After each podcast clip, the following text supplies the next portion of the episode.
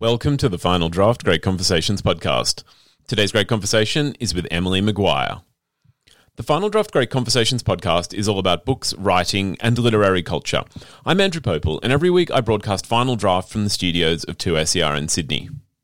Final Draft is dedicated to exploring Australian writing, from debut authors to household names. Every week, we look into the issues that drive our storytelling and help you discover more from the books that you love. These are the stories that make us who we are. 2SER broadcasts from the lands of the Gadigal people of the Eora Nation, and I'm recording on the lands of the Darug and Gundungurra people. I want to acknowledge the traditional owners of those lands. I want to pay my respects to their ongoing connection to their lands. This is stolen land. Treaty was never reached in Australia. Emily Maguire is the author of six novels and three non fiction books. She's been nominated for the Stella Prize, the Miles Franklin Prize, and has been published widely in SMH, The Australian, and The Age. Today, she's joining me to discuss her latest novel, Love Objects. In Love Objects, Nicole has always looked out for family. When her sister Michelle packed up and left Sydney for Brisbane, Nick was devastated. Nick had always treated her niece Lena like her own, and to be separated was unbearable. Now Lena's back in Sydney studying, and every Sunday she and Nick meet up for lunch. When Nick misses their date one Sunday, Lena goes in search of her aunt. What she finds changes everything, and Lena will have to confront the lengths she will go to for someone that she loves. Now, this is a fantastic conversation that I had with Emily, and I've split it into two parts. In part one, we're going to explore a little bit that relationship between uh, Nick and her niece Lena. We're also going to have a look at the pressures that society puts on people, the ways that our, our, our sense of self can be co opted so join me as we discover Emily Maguire's Love Objects.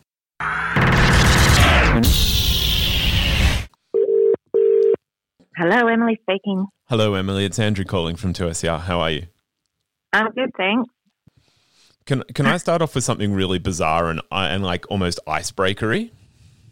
Sure. I reread the first page, and Nick's describing the the ballet teacher who was really just a mum who'd lived in France for a year. And and that sparked some really strange part in my brain um, where I was I was thinking Jane Austen as a young woman, she and her sister and I think her cousin they attended, so they had an education because of their father's position. But one of the one of the places they went to, because of course there were, there wasn't all proper schools, was apparently uh, a woman who um, styled herself as a French teacher and took on a, a French sort of nom de uh, nom de plume, but was actually just a woman who happened to have you know lived in France for a year.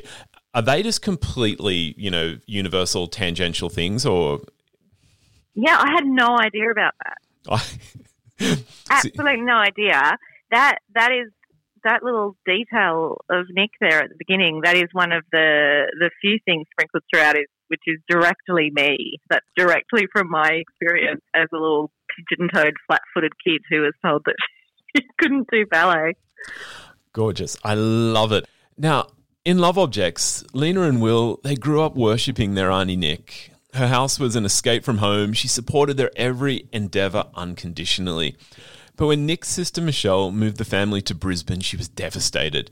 Now Lena's back in Sydney and studying, Every Sunday, she and Nick meet up for lunch.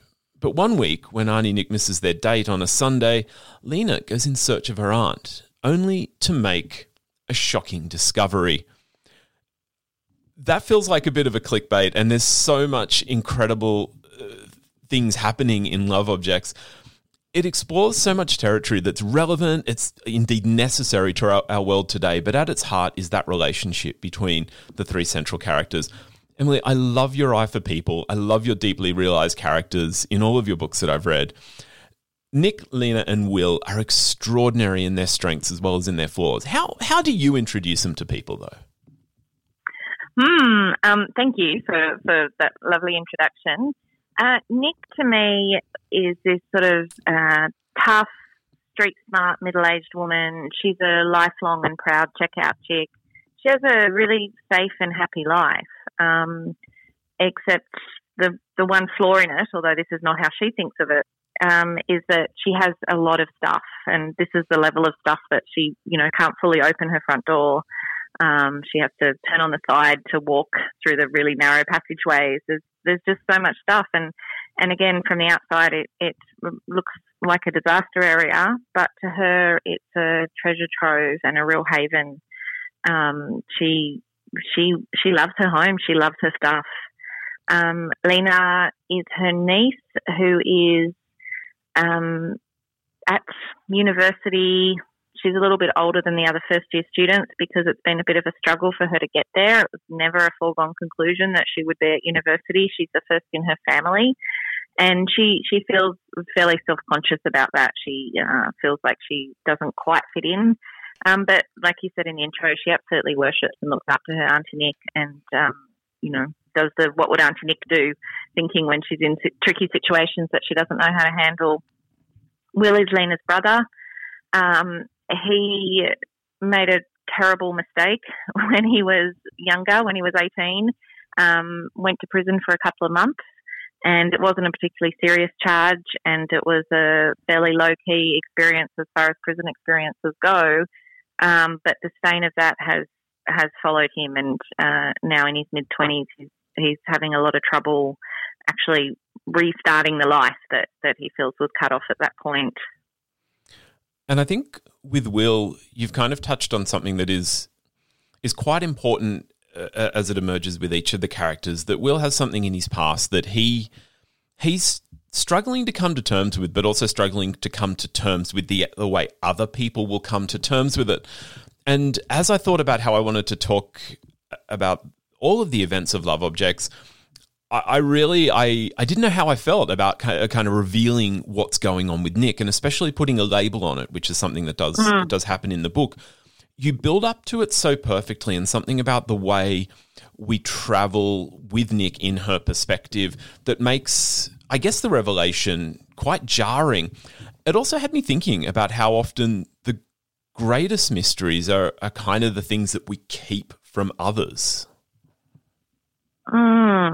Yeah, it was really important to me with Nick um, that I sort of made sure that I was telling, you know, the her sections of the book anyway, very much from her deep point of view. Like that was that was my absolute priority uh, in writing this novel. And what's really important is that any label that others will, and they do later in the book, slap on her, like hoarder, um, it, bears no relationship to how she sees herself or her life. Um, she she is really content and really happy and gets uh, genuine comfort from all that stuff around her. Um, and if it's not for the fact that she has an accident and so Lena finds her like that, um, you know, there's there's no reason for her to feel that uh, she is a problem, she is a burden, she has a mental illness, any of these things that other people will go on to say about her. It, it just bears no relationship to her self conception. And that was really, really important when I was writing. Um, the, the complicated thing in there is that she knows enough about how other people will react that she does keep her home as a kind of a secret. She doesn't invite her beloved niece over there. They always meet in a restaurant. She doesn't have friends over. She she's got mates at work. Uh, she it's not that she's ashamed of it, I don't think, but she, she knows that other people will sort of impose some kind of narrative or label on her if they see her place. And so it is a, a real lovely thing to her, but that she knows that she can't let other people see. As we move with Nick um, through her life, very deeply within her perspective, there's such a, a tenderness to Nick's descriptions of her things. And when she discovers something new to the way that she she crafts a space for it in her life she relates to the the world that she's built for herself. She loves these things in such so many deep ways. How did you get yourself into that mindset and and appreciate this empathy that nick was creating yeah, I actually did a, a huge amount of research on uh, people with hoarding behaviour which is the term I sort of broadly use um, because there's uh, there's a, there's a lot of stuff around labeling and diagnoses and all of that, which I'm not in the business of, of affirming or or uh, using those kind of terms necessarily. But but people like Nick who do tend to hang on to everything that passes through their hands, um, and something that struck me again and again was the tenderness and the care that people who tend to hang on a lot of stuff have about that stuff. That to an outsider coming in, it can look like oh, these people are being so careless. They've just dumped all this stuff. They don't even know what's in there. It's just you know piles of things. But once you start talking and you ask about individual objects, there's always a story, sometimes multiple stories. There will be the story of uh, how that person came to have that thing, but there might also be stories about how it was made or who owned it beforehand. And um, in the case of Nick, she sometimes knows what those stories are, and when she doesn't, she imagines them. And it's it's a really creative mindset of seeing items as sort of frozen stories or living stories um, that that carry all this weight of emotion and effort. And to discard those things feels like discarding those stories, those people, or disrespecting them in some way. My mind's going in a million different directions at the moment, and it, really strikes me. And as I look to my left, I've got my bookshelves where literally all of the books that I collect have a story, or or people that have a hmm. wine cellar and can tell a story about you know individual bottles and the way those experiences are coded differently to what we're talking about here with Nick. And look, I mean, a central tension of Love Objects is Nick's feeling that she's actually she's doing really well in her life. She's managing. She's mm. even she's thriving in her way of living in the world. This is seemingly supported by her life prior to a culminating event that we haven't named yet. We'll keep it a bit secret. Um, but now that she's vulnerable, she's subject to other people's standards and their perceptions of, I guess, in scare quotes, the right way that she should live. Now, hoarding at a problematic level, it, it impacts, I guess, a relatively small proportion of the population. Although I, when I was doing my research, I was surprised to learn that this could be as as, as many as two to six percent uh, of mm. the population. But this tension, though, of of living your life in a way that other people deem to be appropriate is a much larger issue. So I wanted maybe maybe if we can talk a little bit about gatekeeping in general. Are we are we just in, as a society too much in other people's faces about the way you should live and like the right way? Yeah, look, it's such an interesting question, and I, I am kind of obsessed with it, which is, is part of what's driving uh, this novel. Because I guess the the flip side of that question, or maybe it's a companion question, is do we leave each other alone too much or leave certain people alone too much? Um, you know, how do we care for each other as family members or as community members or as members of the world?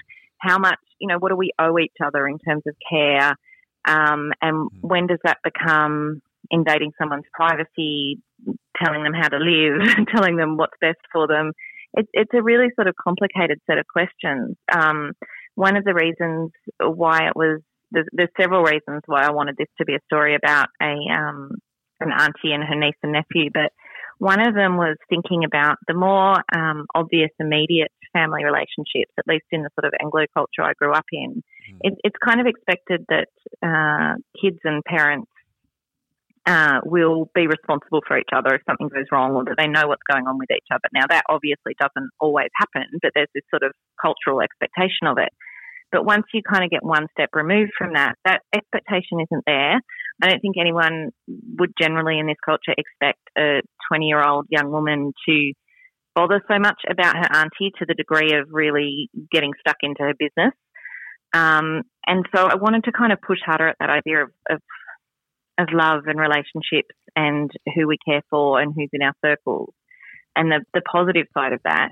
But then, of course, the negative side of, of how you know should you help someone who doesn't want help who doesn't think they need help and and it, it is a really complicated thing i think it's something that many people uh, if you are in a close family or a close friendship group or maybe just keeping an eye on your neighbours down the road uh, at some point confront this idea of how, how hard do I push this? I think this person's not doing well. I think there's something wrong here, but they're saying they're fine. Do I just back off?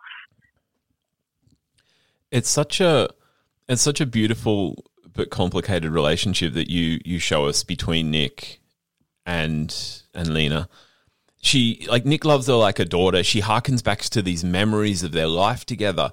There's a whole section in her house devoted to both Lena and to Will. But she also she she really struggles to resolve, I guess, fe- feelings of fear and also anger that the relationship might be compromised. And particularly, she thinks about how it was compromised by Lena's mum when the family moved to Brisbane. Um, you really got me thinking there, though, about the, that, those ways that we extend um, love, the ways we extend our circle. I mean, like, this is something that it felt like everyone wanted to think about and everyone wanted to write about 12 months ago because our circles mm. our circles seemed to shrink when we were reduced to our the four walls of our house and you know people were dropping toilet rolls and and, and handwritten notes to neighbors and I wonder if that was a very in the moment thing, or whether we can, you know, like your your book is is obviously signaling these things to us, but will we will we retain that idea that community can extend and expand, and that we can be more a part of each other's lives?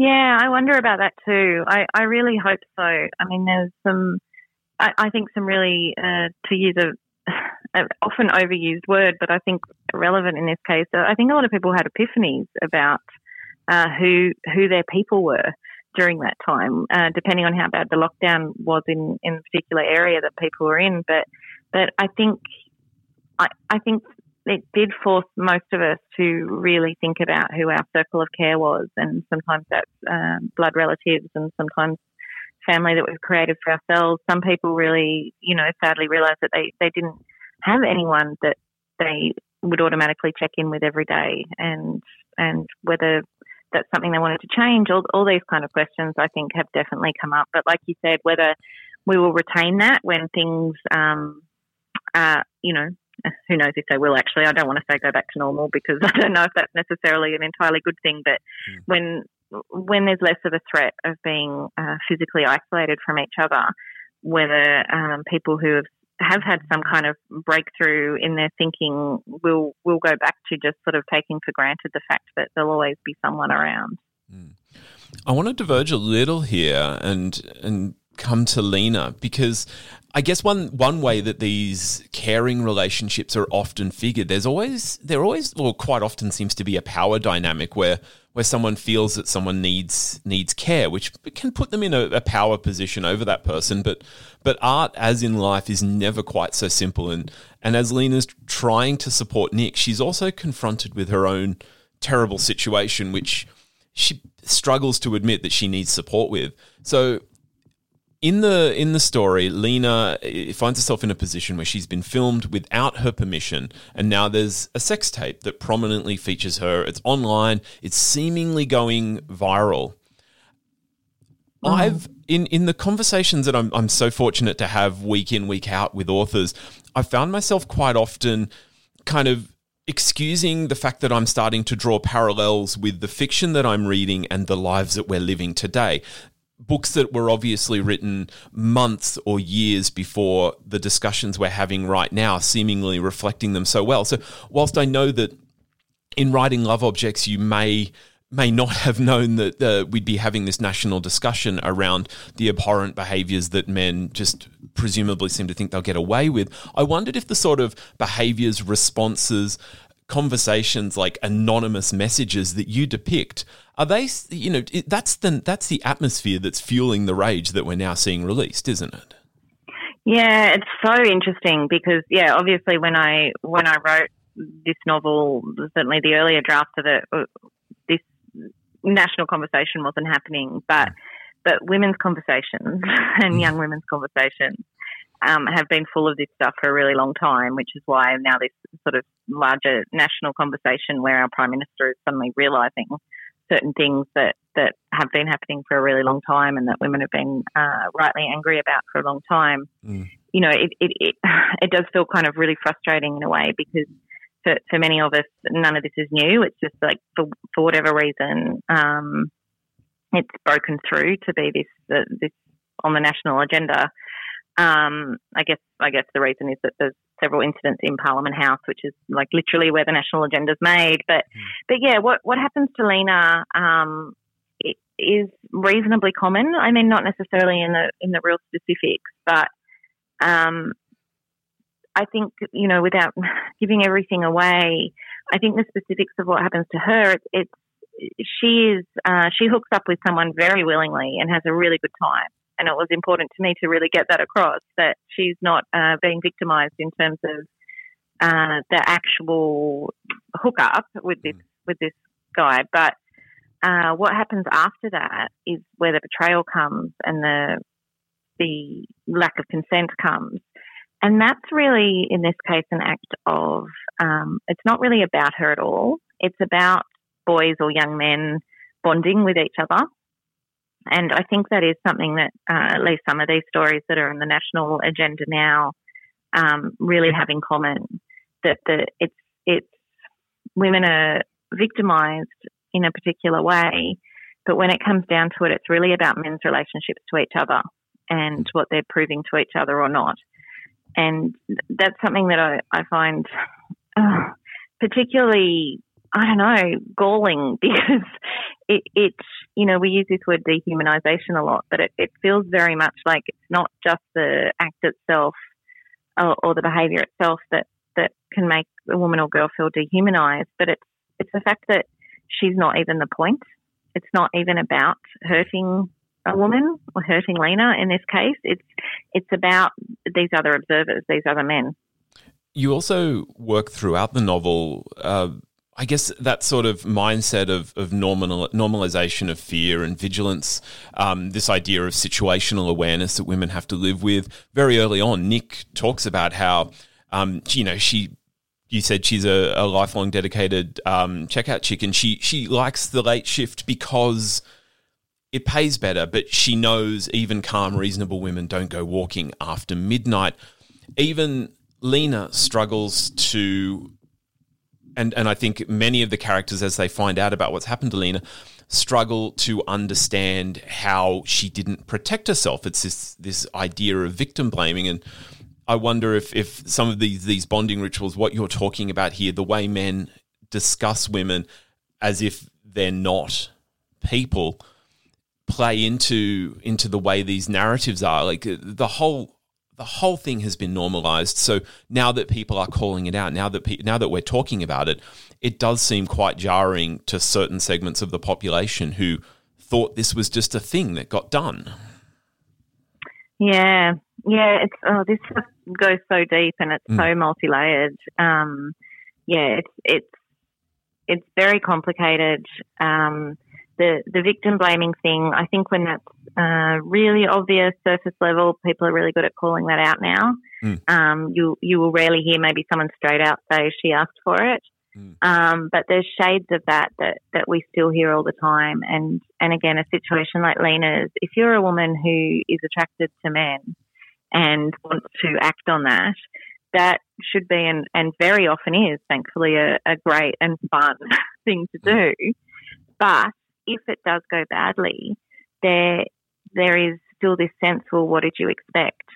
And I think it's this uh, it's this real cognitive dissonance that growing up as a as a girl or as a straight girl woman in this society, you are supposed to simultaneously hold this idea in your head that men are the potential partners and you know sources of hopefully mutual pleasure and and all the rest of it, but also they're dangerous beasts that you should be afraid of.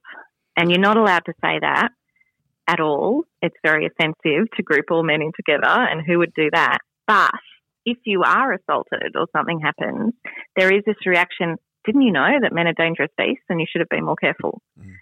It's it's tough. That's it for this great conversation with Emily Maguire. Emily's new novel is Love Objects, and it's out now from Allen and Unwin. This was part one of the conversation, so stay tuned. Part two is coming up very soon. Great Conversations is recorded on the lands of the Darug and Gundungurra people. The show is produced and presented by Andrew Popel. Stay in touch. We are on Twitter, Instagram, and Facebook. Just look for at Final Draft 2 SER. Subscribe in your podcast app. You will get a new great conversation every week. My name is Andrew Popel. I will be back with part two of this conversation with Emily Maguire very soon on Great Conversations from Final Draft. Until then, happy reading.